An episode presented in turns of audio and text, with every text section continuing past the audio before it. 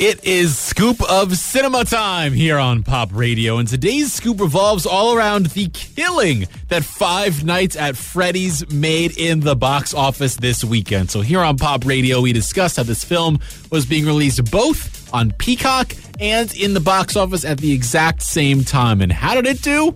$78 million in the box office is how it did. The film produced for $20 million with, I would assume, a same budget in terms of promotion. So a $40 million total film doubled itself in just the US alone in the first weekend. This is a box office smash hit and it's getting some weird reviews. A lot of people are saying, I don't like this film. It's not a great horror movie.